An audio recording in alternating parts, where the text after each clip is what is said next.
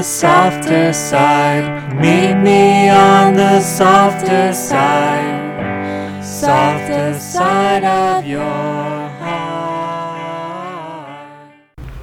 Hi there, and welcome to the Skylight Books author reading series. You can find out about this and all of our other author events at www.skylightbooks.com, where you can also browse our inventory as well as order books online. You can also follow us on Twitter or even be our friend at facebook.com. If you'd like to talk to a real person, we can be reached at 323 660 1175. And don't forget, Skylight Books depends on listeners like you to help support us. So whether you're in our neighborhood or browsing online, buy a book or two to help ensure that we'll be around for a long, long time. Thanks and enjoy. Um, tonight, we are so happy to have back in his old neighborhood um, Izzy Prcic, uh, who most of you probably already know, um, is from uh, Bosnia Herzegovina and uh, immigrated to the U.S.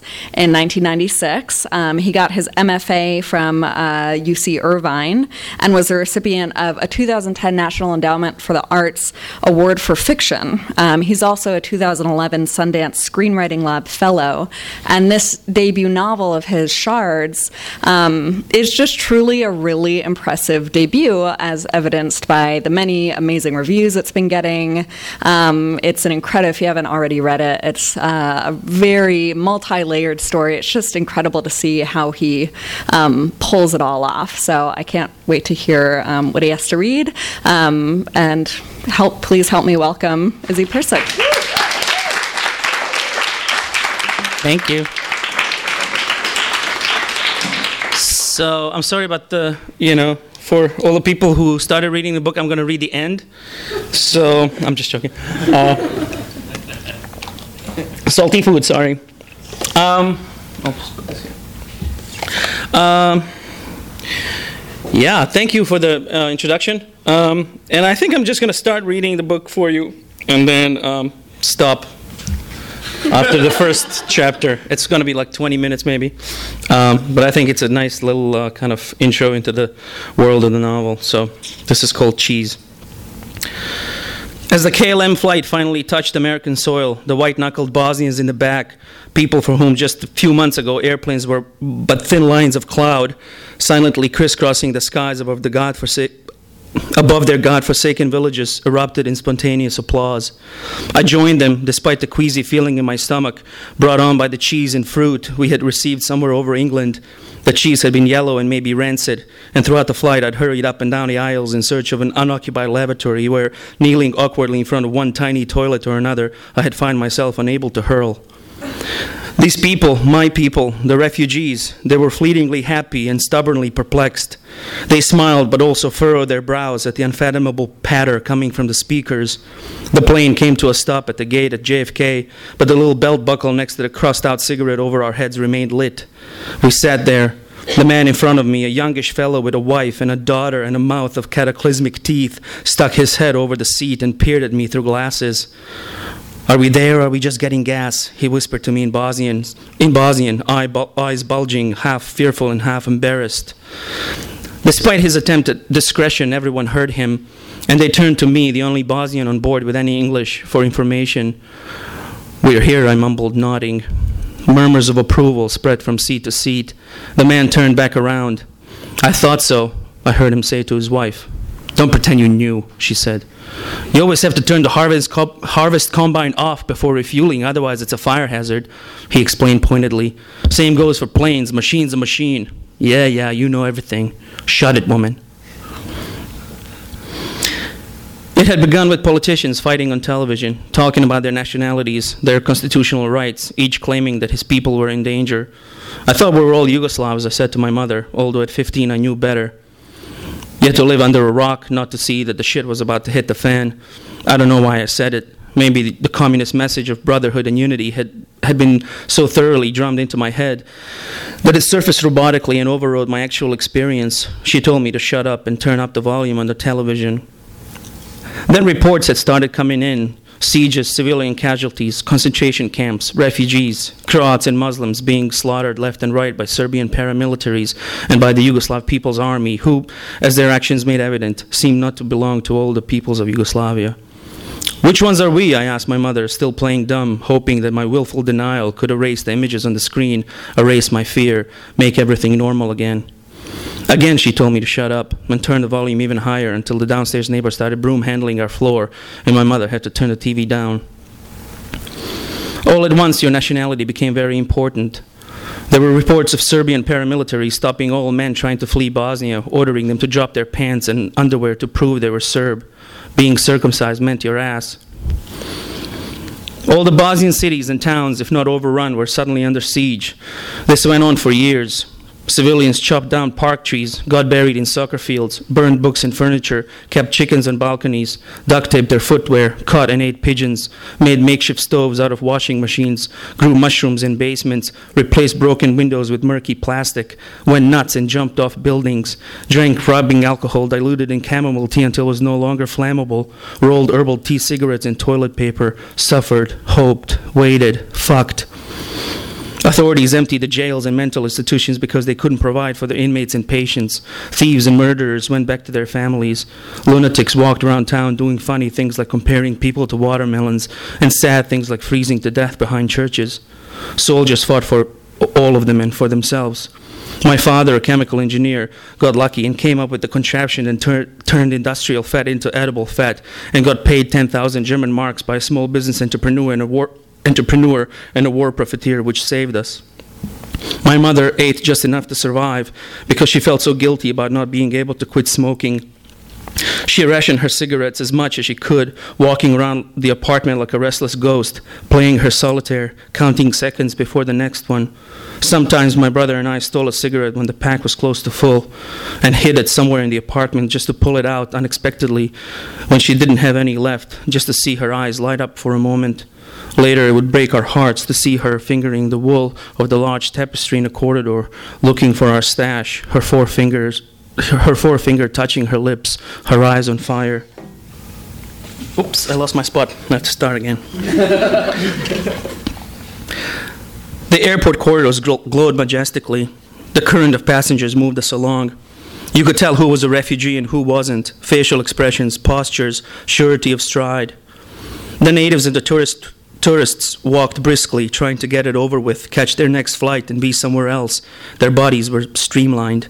The refugees, we walked like somnambulists, clutching our carry ons, putting them between our bodies and, and the new world as if for protection. Hungry eyed, we took in the wall posters advertising liquor in Disney World, the tiled floors, our stolid shoes, our knobby knees, our hands against these unfamiliar backgrounds. We drank it all in, giddily and guardedly at the same time. But what I thought was going to be a short, silent, incognito burp turned out to be a mouthful of cheesy vomit. I stopped, dropping my bag next to the wall, and choked the burning, foul liquid down. It made my eyes water. I kept swallowing, trying to coat the inside of my throat with saliva. Then I realized that no one was passing me. When I turned around, sour faced and disgusted, I saw that all the Bosnians were queued up behind me, waiting, all eyes. They had been following me. Even the few who had been walking ahead had stopped where they found themselves, looking over their shoulders. You all right there, Paul? The harvest combine operator asked, carrying his blonde, blonde angel daughter in his arms like a sack of grain. His wife, a loose white headscarf over her head, was lugging two bags behind her and scowling. Zhgarovica, I managed, and they all made sympathetic faces, indigestion. I picked up my bag and started walking again, swallowing. There was poison oak in my mouth, my throat, the middle of my chest. One part of me felt pride to have 50 people stopping when I stopped, going when I went. The other part was embarrassed by them, by their bucolic cluelessness, their needy, confused eyes.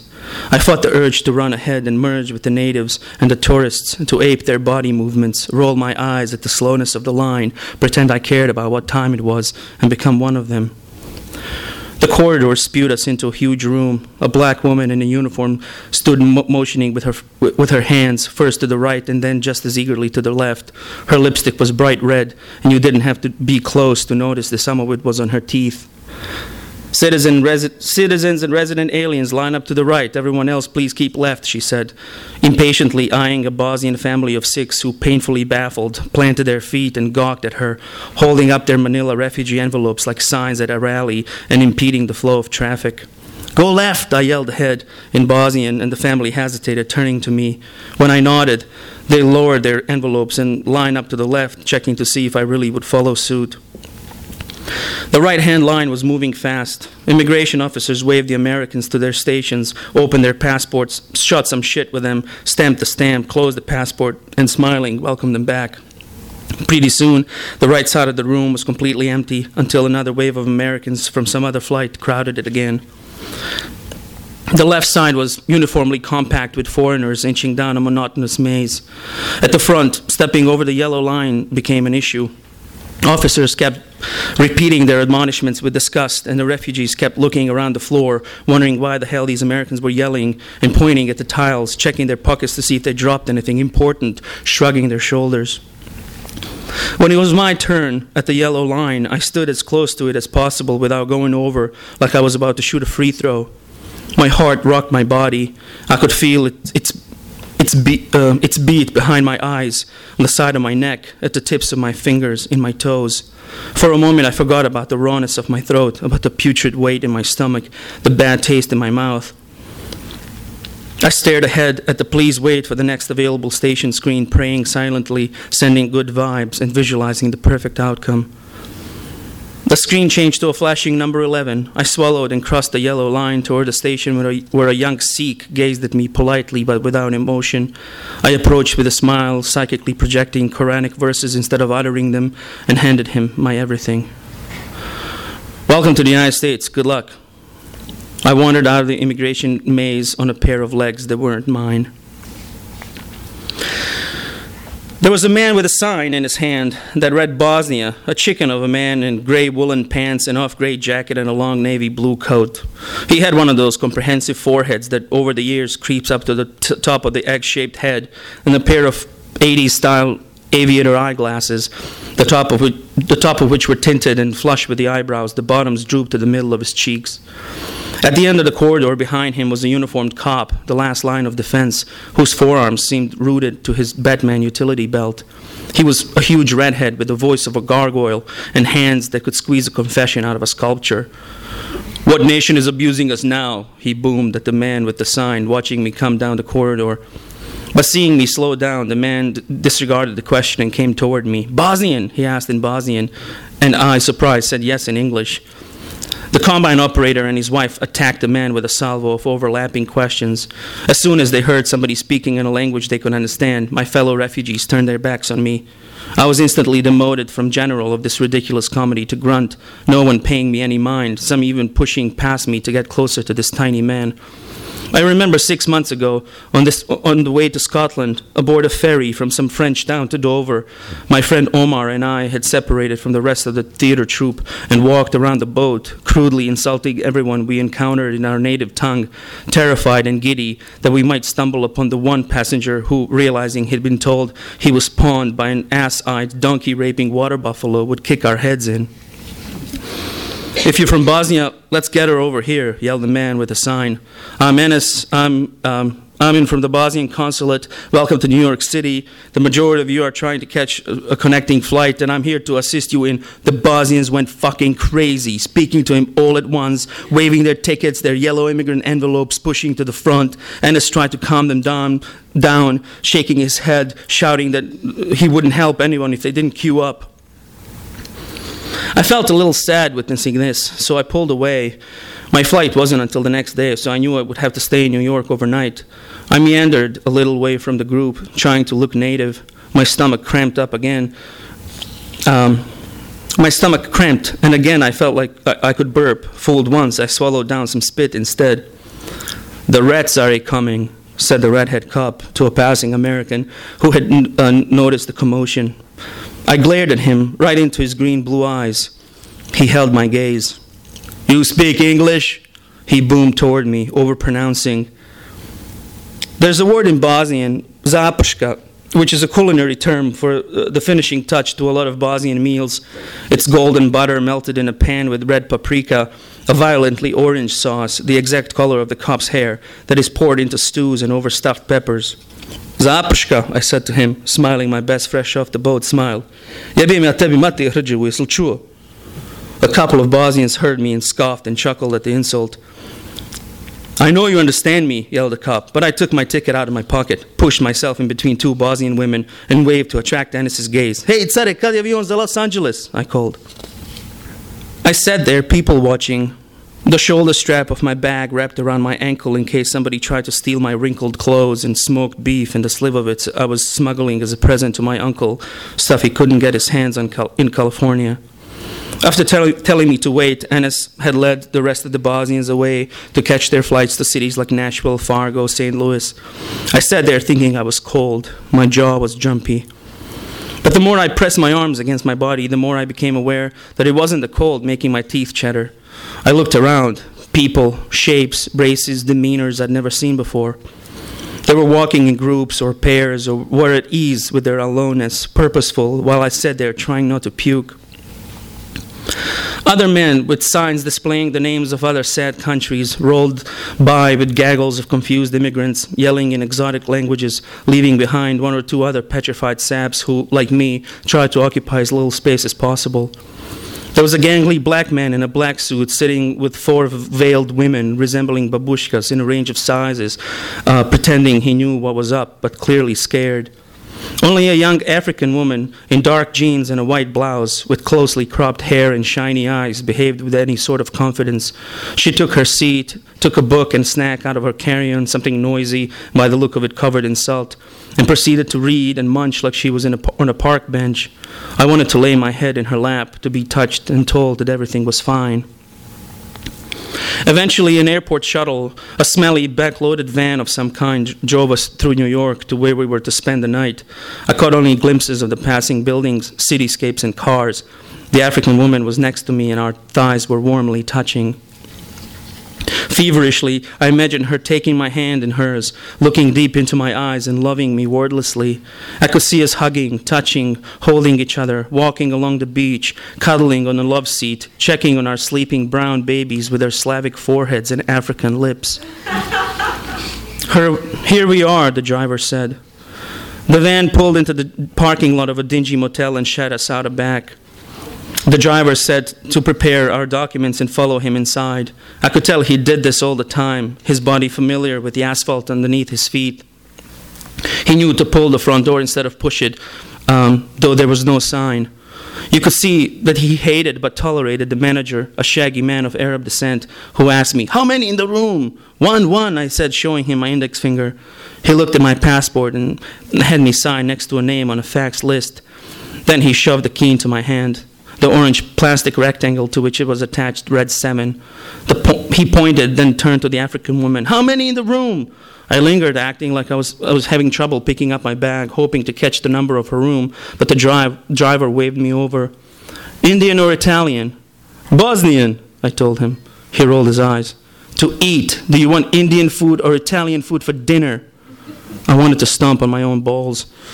Indian, I said, figuring there was less chance of, of, of ending up with a plate full of pork.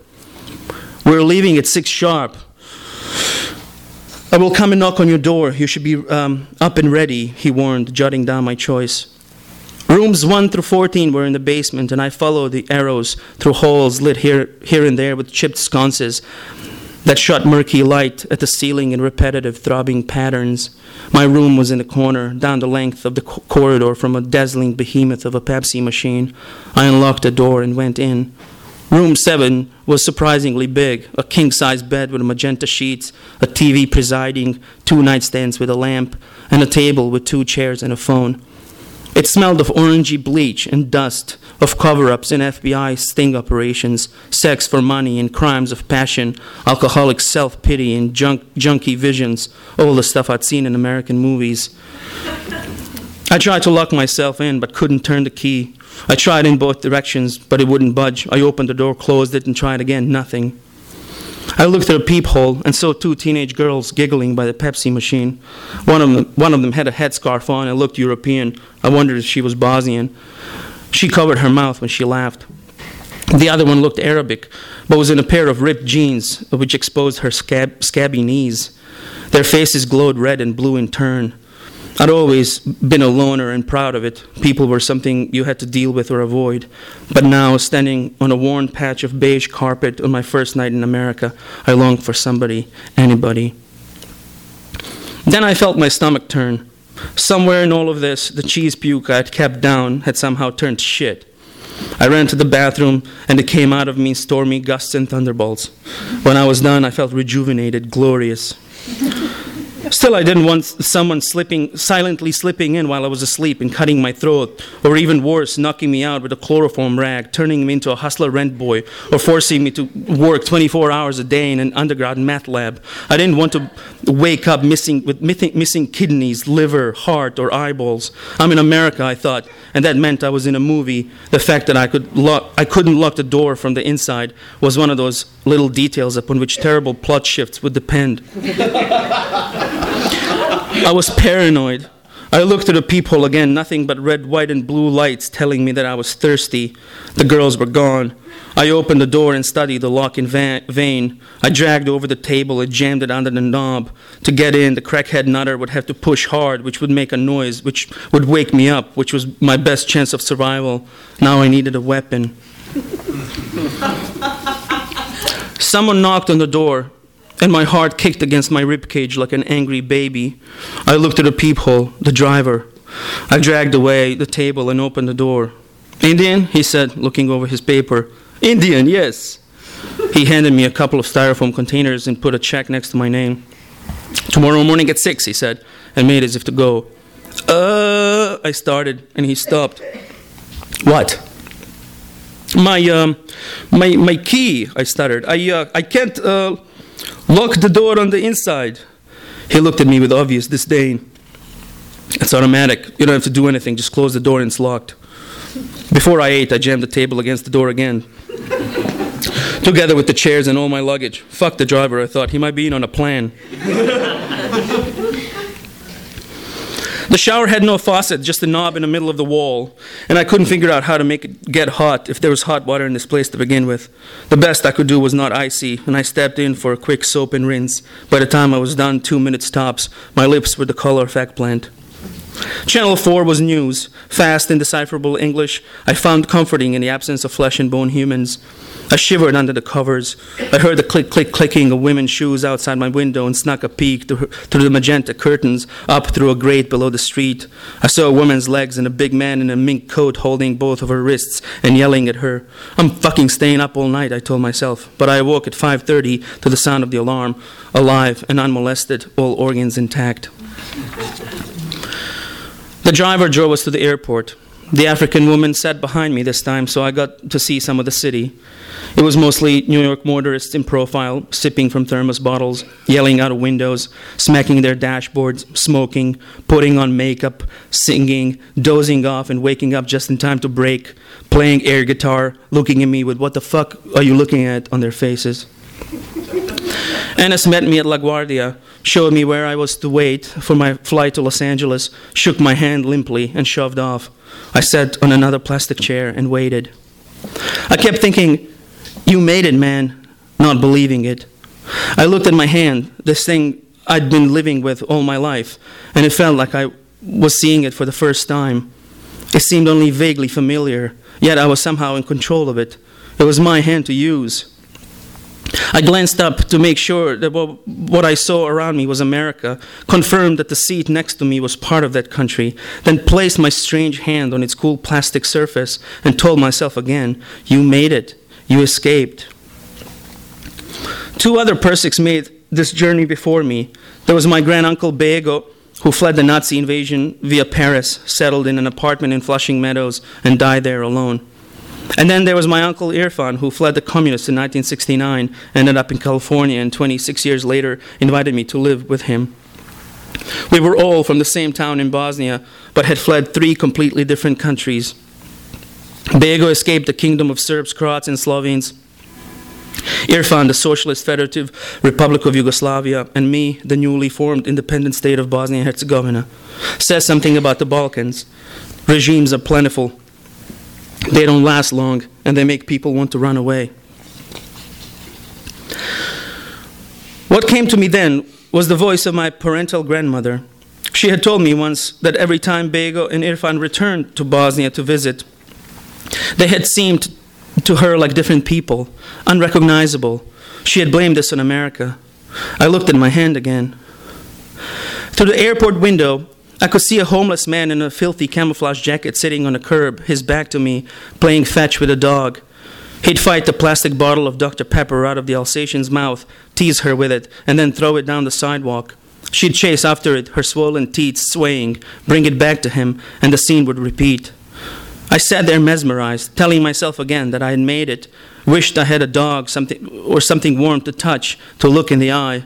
It was then that the morning sun sliced through the clouds, its light hitting the window in such a way that suddenly I saw my reflection. I saw a young man sitting alone on a plastic chair, white knuckled and wide eyed and zit faced, happy and perplexed, and I knew why my grandmother couldn't recognize her own son, why I was wielding a stranger's hand. I knew that someone new would get off this plastic chair and board a plane for Los Angeles, and that all the while an 18 year old Ismet would remain forever in the city under siege in the midst of a war that would never end. Just as it came, the sun went away. The homeless man threw the bottle, the bitch ran after it. I looked at my hand, then at everything else. I was new, and America seemed too big a place to be alone in. From the air, Los Angeles was vast and gray and pockmarked with light blue pools. Down at LAX, it was hot for a winter afternoon. It was amusing. There were palm trees to the terminal window, and people wore sandals in earnest. Coming out of this one corridor, I saw a man and a woman in their 50s, white, dressed in shiny red, white, and blue frocks and top hats with stars, stars all over them. They walked through the crowd, handing, handing them things. The woman came up to me with an ear to ear smile. Hello, sir. Hello. Could I ask you a couple of questions? She was speaking slowly and clearly. I was glad about that. Yes. Where are you from, sir? Bosnia. Are you visiting us for the first time? I am refugee. So you're here for the government cheese? She said this very loudly, looking around and trying to get everyone's attention. Well, sir, here you go, she said, and gave me a brick of yellow American cheddar. Welcome to America. I noticed that there was a man with a camera taping me. I smiled and waved the cheese at him. Isn't this something? I thought. In New York, they call you names, and in Los Angeles, a lady wearing the American flag gives you some cheese. I knew then that I was going to like Los Angeles much better than New York. Thank you.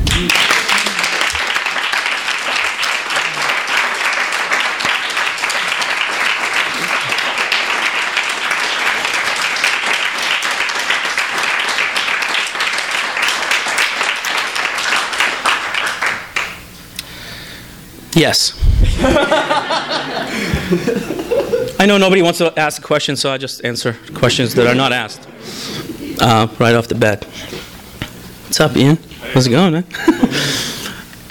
okay. As far as I, as I understand, I didn't read it, but it kind of gets uh, much darker um, as, it, as it goes on. Mm-hmm. And, uh, I, I don't know if you, if you use this intro, the kind of humorous intro before we're laughing here too. To get us to um, then think and talk about uh, uh, a war in Bosnia. And I wanted to ask how, how did you manage to write about um, something that a lot of people think of as unspeakable? Of course, crime, suffering is often hard to articulate. Well, yeah. Okay. Um, so the book is um, kind of has two different uh, uh, uh, uh, stories, and there's a story about Ismet Prcic, which is named after me, but it's not me. And there's this other character, Mustafa Nalic, who stays in Bosnia and fights. And um, I did this uh, willfully uh, because I don't, I don't like um, safe books. Uh, and, and it's not that I don't like them; I enjoy them. But um, when you read a memoir, it it like it's easy to um, it's easy to take it because you're gonna get um, y- y- uh, you know that the person writing it survived this thing. So no, you know, you go on a journey, but you know that this person is writing it. So that means they're, you know, everything's going to be okay at, uh, in, in the end. It makes us feel like, oh, this is, you know, it's safe. So I'm kind of using that uh, in the beginning, and this kind of seems like it's it's a it's a non it's a non-fictional piece, but it, it it isn't. None of those things happened, except for that I, you know, landed in New York and spent the night there. But everything else is just in, invented. But it seems like uh, like it's autobiographical, right? So then people go, oh, this is going to be an easy thing, right? It- it- you know, this person survived. Everything's going to be fine. But then that second guy. Mustafa comes in and completely fictional and kind of collapses into into this other story, into Izzy's story, and by the end you have no clue which one of them is real and which one is not. So I'm kind of I think I'm uh, approaching writing this book as a, more, more like a director would do, like a, a film director or, or a theater director, to use everything at, at my disposal to make it visceral. So you know, if you go in and you go, oh, this is easy, oh, it's going to be fine, and then you, you know, towards the end, the darker stuff. Um, and you you know you have to use humor to kind of sell it even like shakespeare's tragedies always have a clown or somebody come in and start singing a song or you know making a joke uh, because you can't have you know the best way to show horror is to show it against you know funny things so then the horror pops up more you know and then the the, humor kind of makes the, the characters a little more um, accessible and uh, gives us a little break in the midst of all the terrible shit. Oh, I don't know. It's, I think it's an ambiguous ending. I don't. I don't know. What, uh, I can't tell you what happens. um, but yeah, I mean, there's dark stuff in here uh, for sure. But hopefully, it's also a, a nice, nice ride. there's also some humor, I guess. Yes. Yeah, I was, I have a friend write screenplays, and I think this would be a great screenplay into a movie, Uh huh. be a thriller, and uh, I'm very interested in screen, in films. I write music, I'm very interested in film music scores, and I think it'd be a fantastic feature film, you know? Uh, Tell a whole story. Uh, yeah, but how would you like? How would you cast that film? if you have Ismet and you know, and then Mustafa, and there may be a doppelganger, and who's who's gonna play it where, and you know, it would be impossible. Maybe Gil Dennis can do it or somebody, but it's, I don't think. Uh, I don't know. I, I don't know the way to do it. If I could do it as a movie, I probably would have done it. But no, I think the, uh, fiction um, kind of uh, is a, is a allows you to um, attack uh, um, this kind of um, this kind of stuff easier than a movie. You know, sometimes movie either trivializes the, the stuff or um, kind of glorifies the horror and the and you know the the, the pain and the killing and all the stuff. But in in a fictional, you just have more space to uh, really get to um, you know to kind of capture that that stuff in a, in, a- in a novel. Uh, yeah. What has it been like moving away from this material? Like, you know, you worked on this for a long time. um, is that how- terrifying actually. Uh, i realized you know i'm not like i don't i almost like not consider i don't consider myself a writer because i don't like get up and start like writing words on a paper just because i'm a writer. I realized that this was like i needed to write this and it, like spent seven years writing it. And then now when it's over I have other ideas that also deal with with you know with war and, and, and identity and performative nature of of identity, gender, all this stuff. Um, but it's harder to to write it because it's it's completely fictional, you know. So it's like I like I don't sit down and write something until I know. Um, until it's interesting to me, until I'm trying, you know, trying to engage with the with something that I'm that I'm fighting within my own life, you know, and then tr- transfer that and try to capture it in fiction. So it's been hard. Yeah, I mean, I only wrote like maybe like two or three short stories and maybe like maybe 100 pages of the new book. while before I would be writing all the time and throwing it away and writing it anew. And now I'm sitting there going tick tick tick tick tick, and then delete delete delete delete tick tick tick tick tick tick. You know, backspace backspace backspace. So um, and I'm also terrified because it took seven years to write a book, and then two years to get it out. And now I'm like, oh, so I'm gonna have, have to spend nine years writing this other book. And I'm like, no, I'm gonna try to kind of cut corners and try to like, you know, schedule it ahead of time. And like, but no, you gotta, you just have to do it in your own time. So, I'll see you in nine years. That's what's gonna happen. Oh yeah. May I ask Yeah, yeah, please. Um, I just saw um, Aleksandar Hemon's edition of 2012 Best Fiction, probably the best well-known uh, Bosnian writer Uh-huh. in the United States, and now you're here, and um, uh, there are also others. Um, there's uh, Angelina Jolie, the rapper movie. Um, are we having a, a Bosnian culture immigrant moment here? And are you aware of other people working and? Uh, I am not really connected with the Bosnian uh, diaspora here because I'm always kind of scared to meet new people because I always kind of had to, uh, like, I was trying to assimilate into American culture, and if I hear Bosnian speak, I don't know what they think of- of me, who did what to whom, you know, so I just kind of keep keep my mouth shut and just pretend I'm American, uh, which is hard with this with this forehead. Uh, but uh, but the interesting thing about Aleksandar Hemon is um, I I was supposed to meet him in London 2000. They had um, they had a thing called Out of Bosnia, which was a every movie ever made in Bosnia, you know, uh, was shown in, in, in London that year, and a bunch of uh, I went with a theater group, and then every writer, you know, everybody was there, and. Uh, but I was mad at my uh, director, and I didn't want to go, so I faked an ulcer attack and stayed at home. And then he felt bad. He knew he knew what he did. So then he came back and he went to Aleksandar Hemon's reading, and he brought me a signed copy with with his. Um, note in the back, kind of with his email address. And I was like, oh, and I would have some guy writing. And I started reading it, and I was like, oh, motherfucker.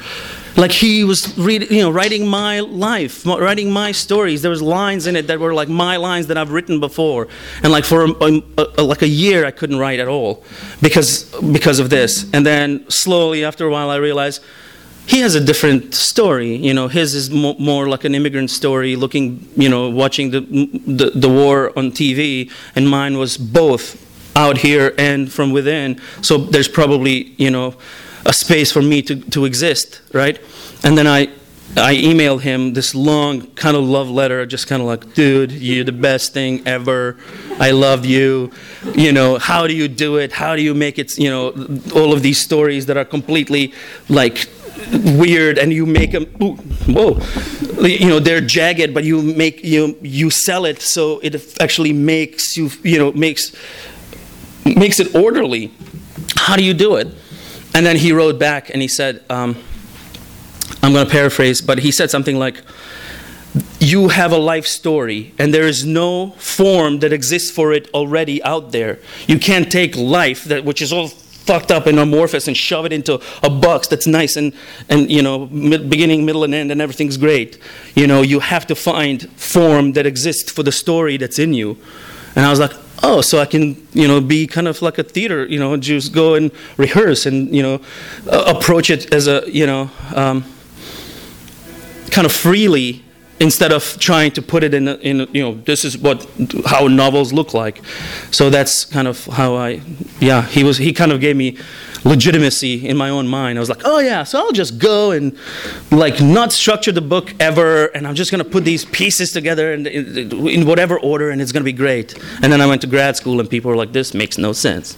This little part is good. This little part is good. These two parts together that don't make any, any sense. And then I had to go and figure out how to put it in the right order, which took like, whatever, three, four years.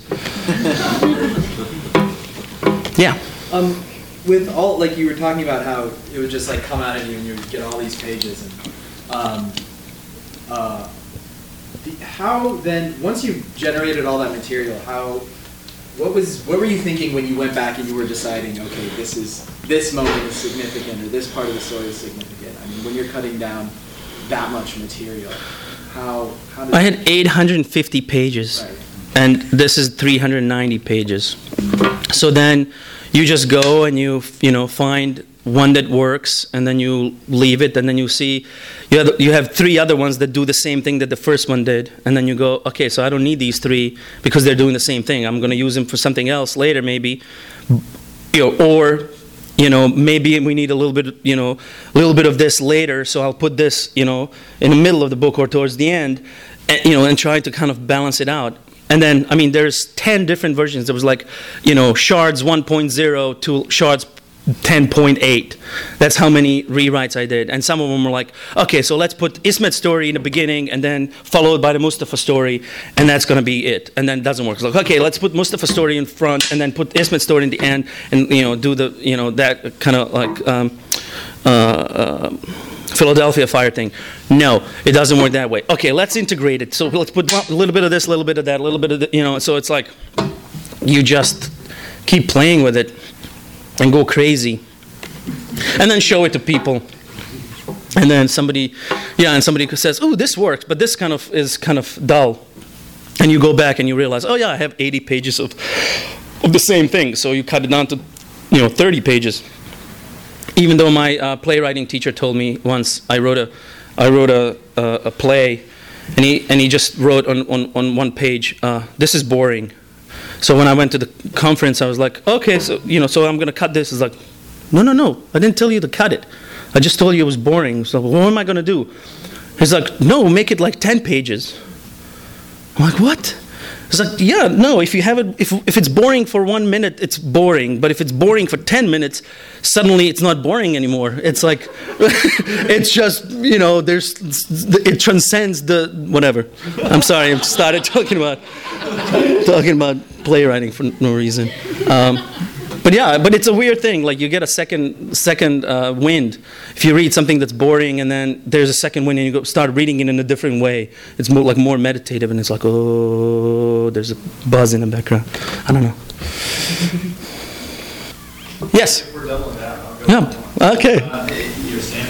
So, um, and received any, any kind of feedback of a sort of political nature or, you know, any, I don't know if it's been translated yet or if there's been any kind of, received any the amazing thing that happened was there was no political nothing. I haven't heard anything about. But what happened? So, in this book, the book is all about what is real and what is not. Is Ismet? Is this a real guy? Is this really happened to this guy? And Mustafa is kind of like uh, uh, the guy who stayed in, uh, in Bosnia and, and fights right and fought. And then they collapse into each other. But at the end, you still don't know which one is which and who is real and who is not. I got an email message from Mustafa Knowledge, who lives in London, who's from my town, and who fought in the war, and was wondering if I was like stealing his life. And I sent him the book, and uh, I was like, "No, this is fictional." And then he was like picking out like little things out of uh, you know little. Uh, excerpts that are published online. And he was like oh my grandfather was also an imam or something like that. And i'm like dude don't worry about it. Just read the book. So you know i sent him the book and then i got a nice little message from him. He's like oh thank you for the book and thank you for writing in it. And you know my wife is reading it first and she can't stop you know i can't get uh, in line to read it. So you know i'll i'll call you later you know when i'm when i'm done reading. I'm like okay great. So we'll see what happens but i think next book about him? Yeah, no, I, I kind of want to go interview him and have him like write his own story, which would be crazy. So, yeah, I invented a dude that exists.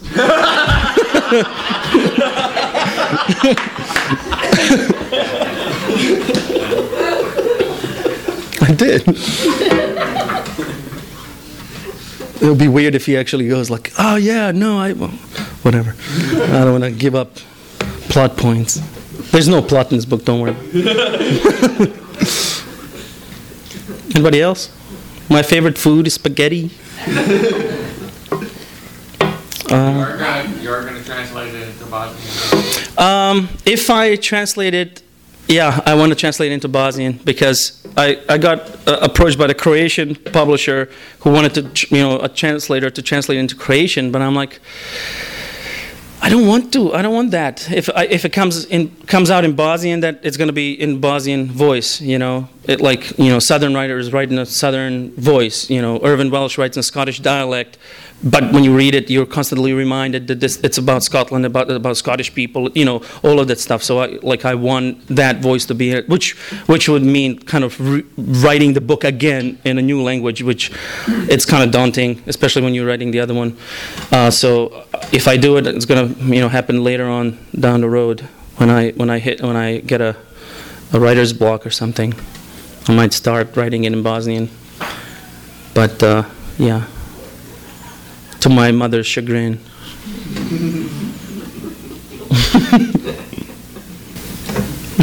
Have you written um, creatively in Bosnian at all? No, it's. I mean, yes, I've written plays and things like that, but like when you, I don't know how you guys do it, like you writers. Uh, like in in Bosnian, I knew, I know, but like I, in Bosnian, I knew Bosnian so well that every single thing, every line that I would write, I would hate it because I know there's somebody smarter and better than me who can do it better, and I would like, you know, fiddle with like one paragraph for years, you know, and like, you know, and then throw it away because I'm sick of it and I can't handle, you know, can't stand it anymore. But uh, in English, I'm like, I'm just happy to make sense, and it's like, this is the only way I know how to say this, you know, and then over time you kind of learn the language a little better, and then you start like, oh, maybe I can tweak it here, I can tweak it there, but it's like. So there's so many words I don't know. I have this huge dictionary, like Bosnian uh, English dictionary, and I just like open it at random and goes like laminate. I'm gonna use that. Know. oh, jival. Ah, okay. Let's see what it means first. Oh, Gothic, like okay. You know. oh, I'll just put that in, and then people go, "You have a wonderful vocabulary." I'm like, "Nope, I have a really big dictionary." that helps me and it pushes me to you know put these words into the into the into the stories we done or you more Any more questions? Well, the books are for sale up at the front counter, and that was awesome. That was a, just an awesome reading. Thank you. thank you guys can i have some more water